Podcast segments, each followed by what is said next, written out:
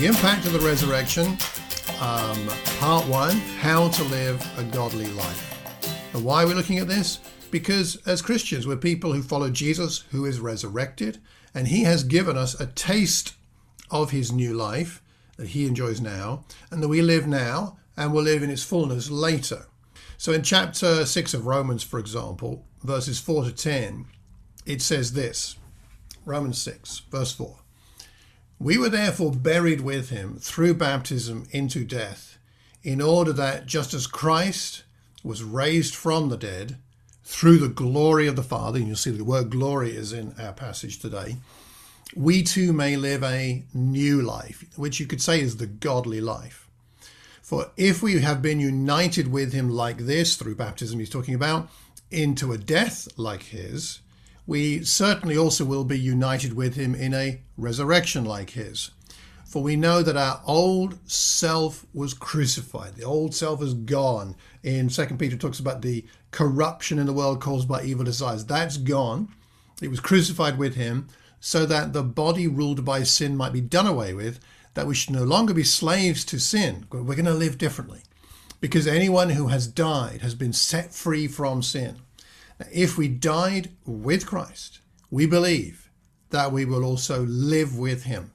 For we know that since Christ was raised from the dead, we're talking about the resurrection here, since he was raised from the dead, he cannot die again.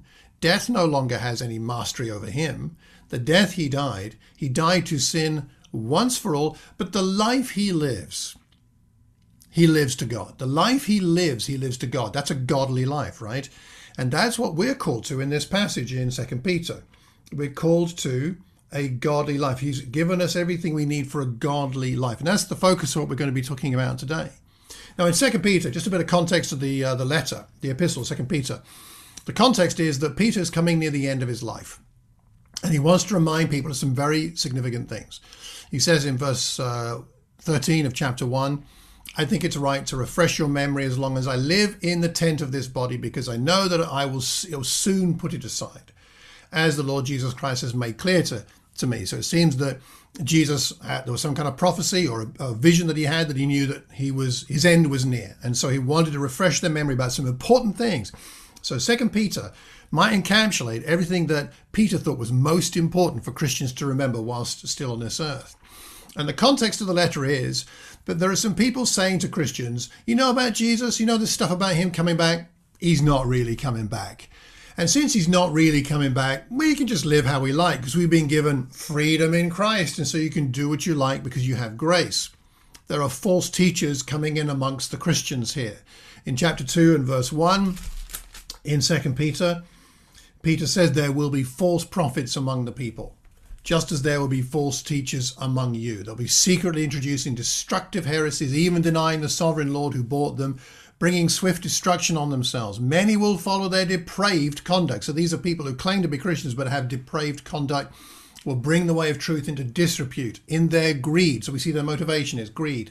In their greed, these teachers will exploit you with fabricated stories as opposed to the true stories that Peter tells their condemnation has long been hanging over them, their destruction has not been sleeping. Um, not only would there be false teachers, but there will also be scoffers. In chapter 3 of 2 Peter, in verse 3 and 4, Peter writes this Above all, you must understand that in the last days, scoffers will come. And in fact, these, for him, those are the last days he's talking about is when he was around scoffing and following their own evil desires. Again, these are people who are saying, Yeah, we're Christians, but we can live how we like. They will say, Where is this coming he promised? You know, like Jesus said he's coming back. It was told, but he doesn't look like he's coming. Ever since our ancestors died, everything goes on as it has since the beginning of creation. So they're saying that Jesus isn't coming. Don't worry about it. Live how you like. Your new life is a life of freedom in Christ. Therefore, you can kind of live how you like. Um, isn't that nice? And so what we've got here is we've got false teachers, we've got scoffers, and the relevance of all this for us is that the, our motivation for living the life we live is really important, and the the fact that uh, we will that we have a new life, and that that new life is not only ours now but forever, and that we will be uh, hold to account for the way we live is very significant, because we're not called to a good life, we're called to a godly life chapter 3, verses 11 and 12. Since everything will be destroyed in this way, what kind of people ought you to be?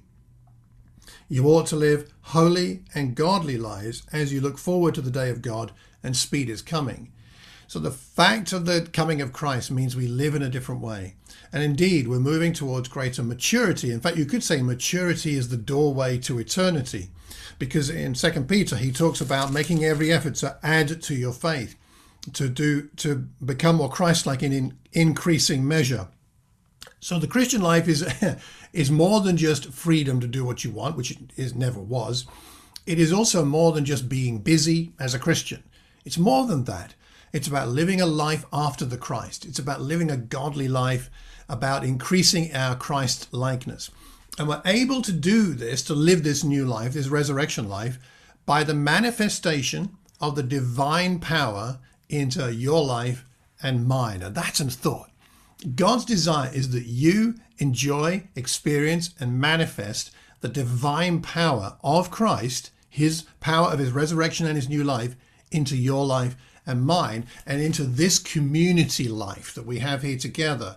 That the manifestation of the divine power is ours personally and ours collectively through God's grace because it comes through His glory and goodness, not our own. And that's true freedom. But that's true, the truly exciting part of the Christian life. This power is not ours, it's God's, but it's God's power working in us, through us.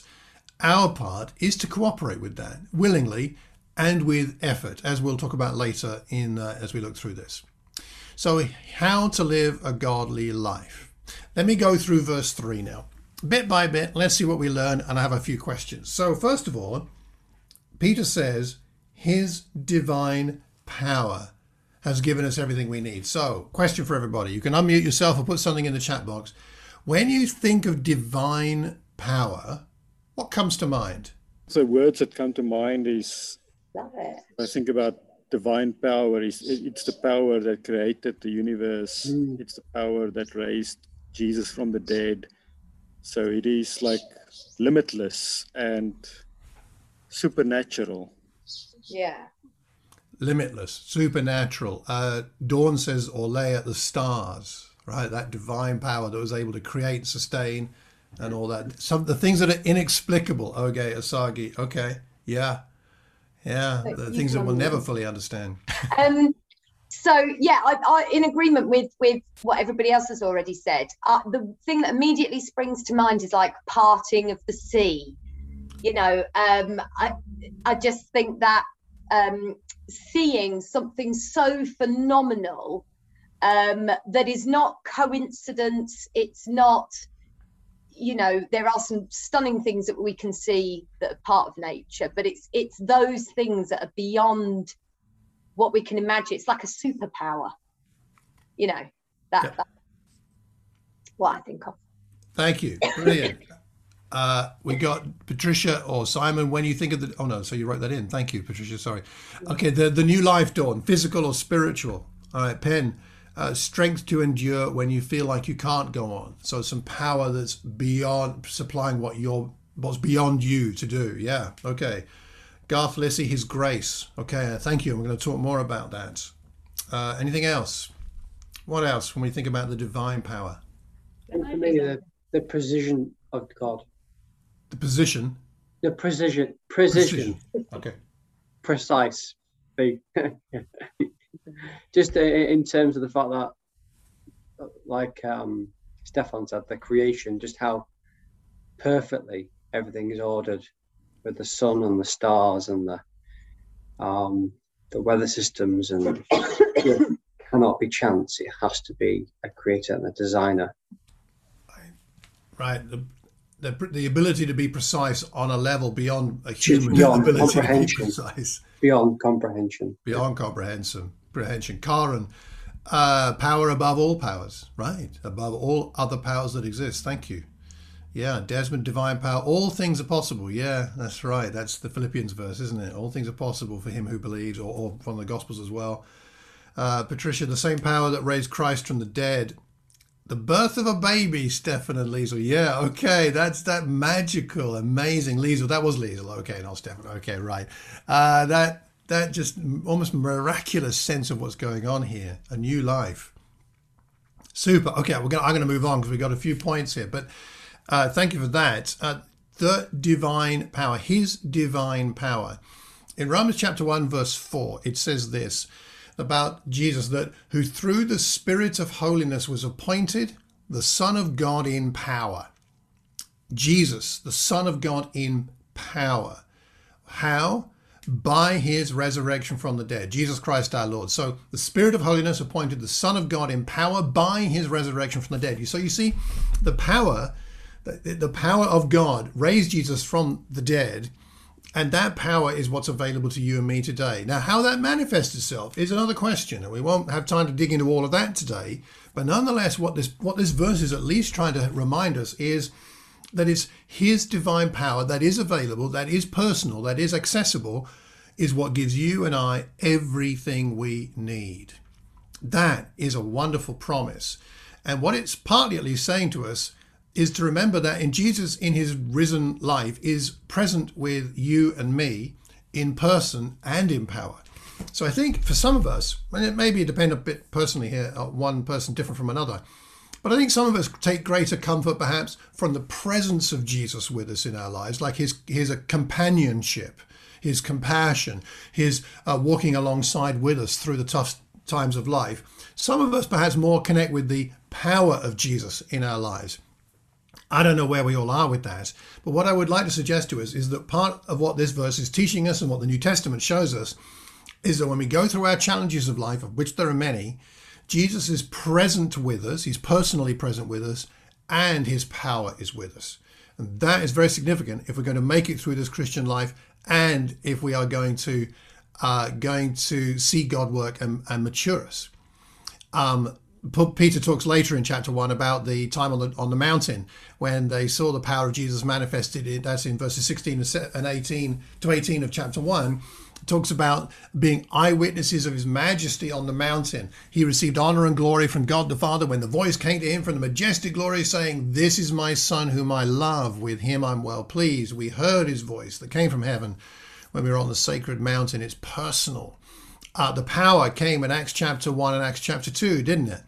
Jesus promised them in Acts 1 8, you will receive power when the Holy Spirit comes on you. You'll be my witnesses, Jerusalem, Judea, Samaria, to the ends of the earth. And in Acts chapter 2, this power does come down on the apostles and is made manifest to all the people, the crowd that were there. And when Peter preaches, he says in verse 32 of chapter 2 of Acts, God has raised this Jesus we're talking about to life, to a new life, to the life of glory. And we are all witnesses of this. Exalted to the right hand of God, he has received from the Father the promised Holy Spirit and has poured out what you now see and hear. So the presence, the power, the life, it all comes together. He is with us. And what does that mean for you and me? It means that we have everything we need for a godly life. Everything we need. Now, I think to me, this is the most challenging part of the verse for me. Do I really believe that Jesus is supplying me with and makes available to me everything I need? Because I'll be honest with you, there are many times in my day, my week, my life, when I don't feel like I have everything I need. I feel beyond my capacity to endure. I know, Penn, you said earlier, you know, this is the, the what you think of sometimes when you think of the divine power is what did you say? Strength to endure when you feel like you can't go on. And and you know, we've all known that strength, but sometimes you feel you just can't. And you go through things like my mother's death recently, or we've gone all going through our challenges. I'm sure for Taiwo and Ayo, going through the COVID challenges you've had this year. Uh, Stefan and Liesl grieving, uh, uh, Barry and, and Kate grieving death of Barry's mum last year. I mean, there's, I, and I don't know all of our circumstances, but I, what I do know is that all of us from time to time feel like, I'm not sure I do have everything I need. Do I really have everything I need? I think it's one of the biggest challenges. David wrote Psalm 23, so famous, right? The Lord is my shepherd, I lack nothing. I lack nothing. Did David lack something? Well, through his life, he lacked a lot of things when he was being chased by Saul when he, when his king was throwing a spear at him. I mean, you could say he lacked security, safety. Uh, he lacked uh, certainty about his future. I mean, there are things we lack. So how do we deal with that? Philippians chapter 4, verse 12 and 13, uh, Paul says this. Philippians 4, 12 and 13. I know what it is to be in need, and I know what it is to have plenty. I have learned the secret of being content in any and every situation, whether well fed or hungry, whether living in plenty or in want. I can do all this through Him who gives me strength. I think that's the same kind of divine power that we're talking about here. I can do all this. I can be content. I can say, I, I have enough. I have all I need through Him, through Christ, who gives me His strength, His power. It seems to be really about our connection with Jesus. In the same chapter of Philippians 4, verse 19, Paul then tells the Philippians, and by the way, Paul's in prison when he's writing this, so he must lack he lacks his freedom, you could say, but he doesn't see that as a lack at this point. And in verse 19, he says to the Philippians, My God will meet all your needs according to the riches of his glory in Christ Jesus. So, what this means is that we can do all that God has called us to do. Maybe you and I can't do things we would like to do. Maybe we're not resourced for things that we would prefer, but we are resourced. Um, we are uh, given enough strength and power for all the things that God calls us to do. The Christian life is hard at times. There's no question about that. But it never involves a demand to do what is not possible for you and I to do. So, a question we won't answer now, but I'd like us to reflect on, is to think about this question and maybe pray about it the next uh, few days. Is if you and I really believed that we had all that we needed, that we lacked nothing, if we really believed we had everything we needed, what difference would that make to the way we lived? What difference would it make if we really believed that we had everything we need, as he says here? What difference would that make to the way we lived? So his presence and his power is enough for us. And then it means that we can live a godly life. Yes, Pen, as you've put in the chat, you'd be less grumpy. Uh, okay, so now I have to respond to that in a humble way. Um, I would make you less grumpy. That's it. That's the right response, I think. Okay, so that's what I would do. I would make you less grumpy. Um, I'd be the cause of less grumpiness. Uh, so a godly life. Okay, so that's what it's about. Divine power giving us everything we need for what? For a godly life. That's what it's for. So let me ask you a question. Again, unmute yourself and put it in the chat box. What does a godly life look like? You know, when you think about a godly life. And it's a phrase in the Bible, but what does it mean? We have everything we need for a godly life. What does that mean? I think so for myself it's beneficial to look to everyone around me through God's eyes, not my eyes, not judgmental eyes, just to wish the best for them and then to act upon what I see in scriptures or what I already put in my character. Just thinking um, sometimes it's helpful to frame something in the what it is not and what the opposite is. And I think, okay, the opposite of a godly life would be a worldly life. Um, so it's to at least to to not have a life focused on the things of, of the world and this world, material things, to have a spiritual life rather than a materialistic life, yeah. focused life. Okay, thank you. And I think this is Chantal, is it? An abundance of forgiveness and empathy. If that is you, Chantal. If it's not, that's very true, though. A godly life would be a life manifested, manifesting a lot of an abundance of forgiveness and empathy. I really like that. Good. Linked to the one above, I said, um, stop wanting more or something different. Matthew 6.33, Joe, Lisa and Scarlett. Better look that up, didn't we? Oh, seek first the kingdom. Yes? Is that right? The Palmers, being at peace, patient, still, being still through life's challenges, being challenges, thank you. Being content in all circumstances, Liesel, thank you. Loving people, yeah. Masagi Yoga, yeah. Uh, in words and deeds, yes, okay, not just in theory. Hmm. Yeah. All right, as more things come into the uh, chat box, let me just share. I think I mean, there's so many different ways we could look at this, but I suppose a godly life looks like a Christ like life, ultimately, uh, because that's how we know what a godly life looks like, because Jesus has lived it for us and given us his example.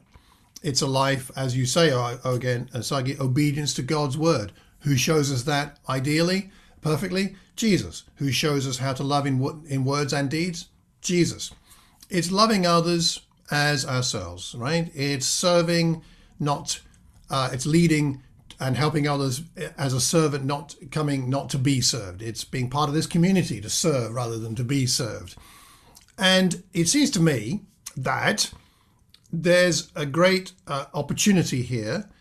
We need to understand, though, what the opportunity is as opposed to the demand, I would say. So, living a godly life is something we're called to. And the rest of second peter also talks more about that about adding to our goodness and everything. We'll come on to that next time or maybe time after. But i think the point here is about growth. It's about the trajectory of life it's not about whether i am fully christ-like now because frankly i'm not and none of us are fully christ-like here though we have the potential for full christ-likeness in many ways because we have the spirit of christ. But i think it's about the direction of travel isn't it? It's not about where i am now because if I could compare myself to some people in in this church and see myself as lacking, because some of you are, are more godly in some areas than me, and and we all are perhaps a bit more godly in some areas than the rest of us, which is frankly why we need each other and why we need community and why that's so important that we're close and we love each other and we we we know each other deeply from the heart, because only then do we see those those Christ-like qualities in each other that we don't have so much of and that we can learn from each other because we see it enfleshed. We see a bit of Jesus enfleshed in one another and then we learn and grow together. But as we do that, we're not comparing ourselves with the person saying, well, oh, okay, I'm not good enough because I'm not as loving or as kind or evangelistic or as scripturally knowledgeable as this person. No, no, no, that's not the point. The point is, can I grow in it? It's about growing, and so much of our growth comes through the struggles, doesn't it? The struggles of life. Paul said this in Philippians chapter 3, verse 10. Philippians 3, verse 10. I want to know Christ. And we can all say, thumbs up, excellent, I'm on board. I want to know Christ.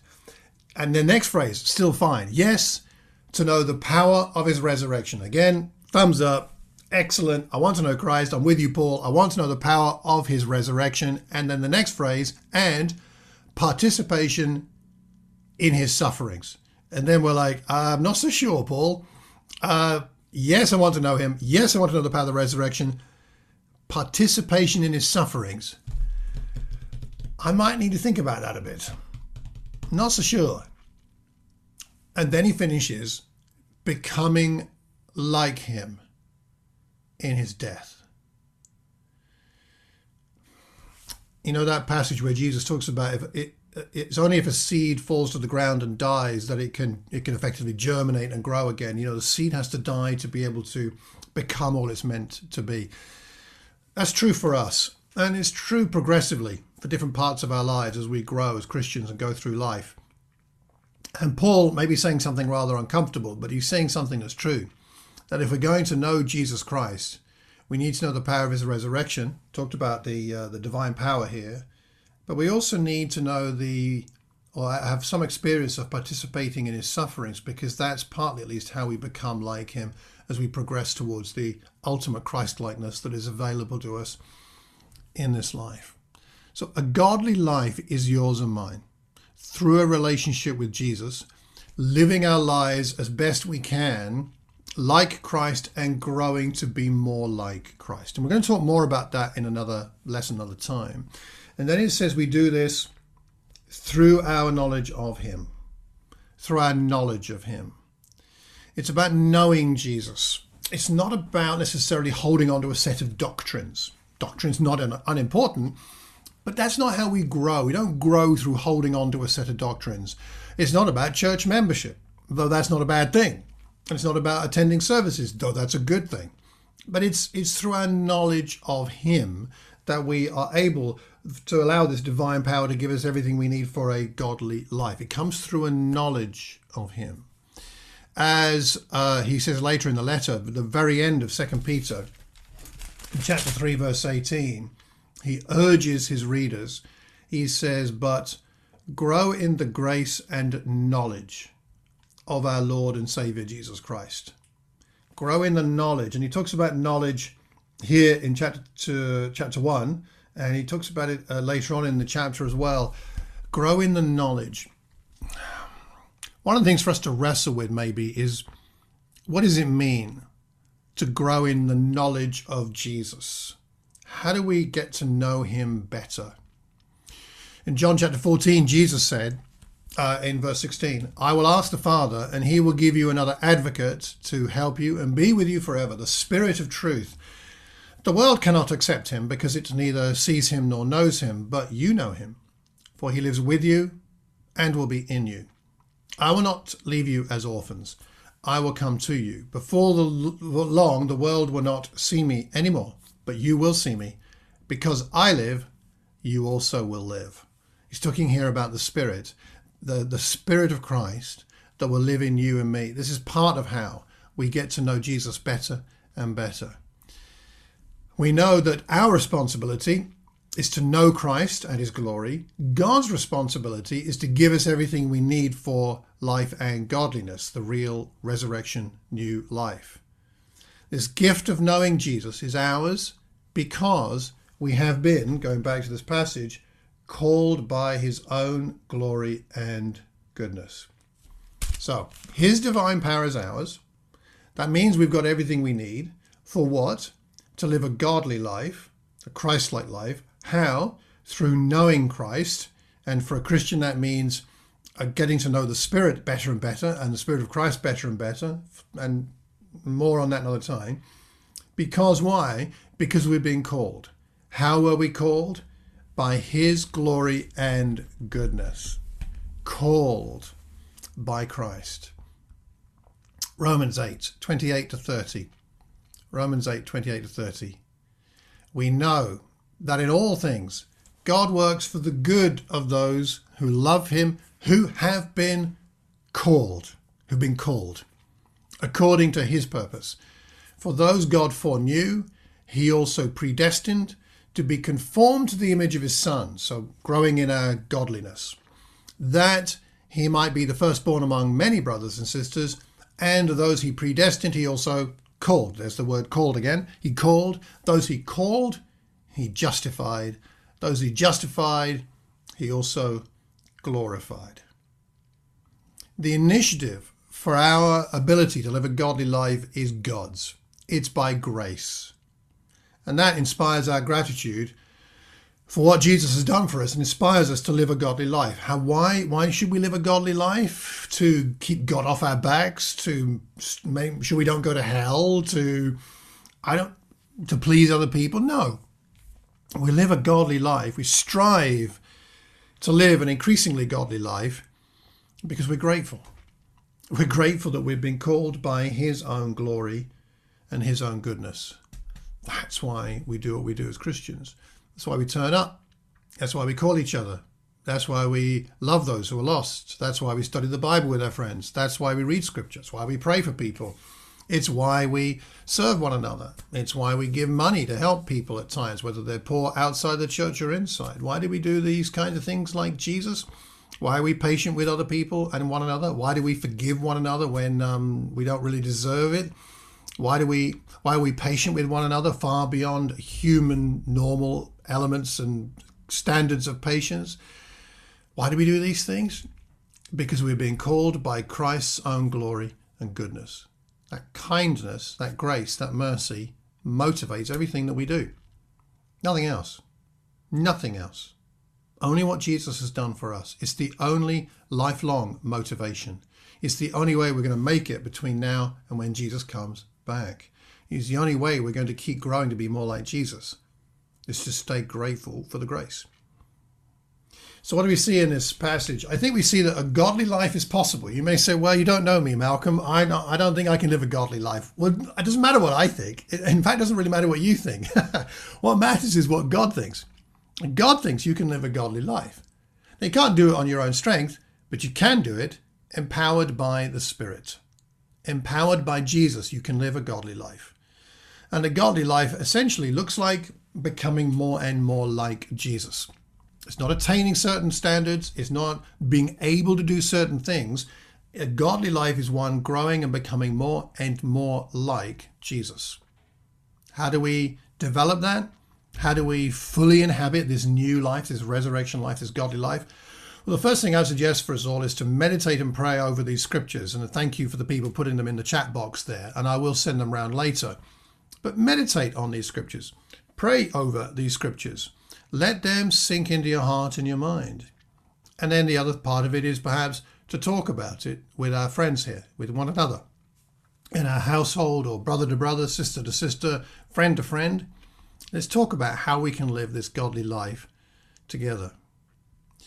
Now, to wrap up, just before we take communion, I'm going to ask Sarah to pray for us in a minute before we take bread and wine. I just want to read out uh, one more scripture from 2 Timothy chapter 1, verse 9 and 10. 2 Timothy 1 9 and 10. It says this It says, He has saved us and called us. So this is the calling again. He has saved us and called us to a holy life, a synonym for a godly life. Saved us and called us to a holy life, not because of anything we have done, but because of his own purpose and grace. This grace was given us in Christ Jesus before the beginning of time, but it has now been revealed through the appearing of our Saviour, Christ Jesus, who has, and I just love this phrase, who has destroyed death. He has destroyed death and has brought what has he brought? Life, new life, a life, a godly life, a resurrection life. He's destroyed death and brought life and immortality to light. He's made it visible. Life and immortality has been brought into the light by the, the example of Jesus, who destroyed death by his death and by the power of God raising him from the dead. And he brought life and immortality to us. And we take bread and wine, as we do frequently, we take this in order, at least in part, to remind us of the price that Jesus paid in destroying death, his own death, but also the promise of what this means, which is that death no longer has any hold over you or me, neither does sin, and we have a new life. We taste it now. We taste this as it's like tasting the new life now, and we're growing into it more and more fully as we, through God's divine power, trust that we have everything that we need for that godly life through our knowledge of Him who's called us by His own glory and His own goodness. I'd like to ask Sarah to pray for us now.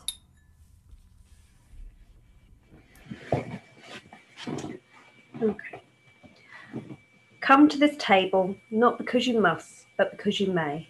Not because you are strong, but because you are weak Come not because of any goodness on your own gives you a right to come, but because you need mercy and help.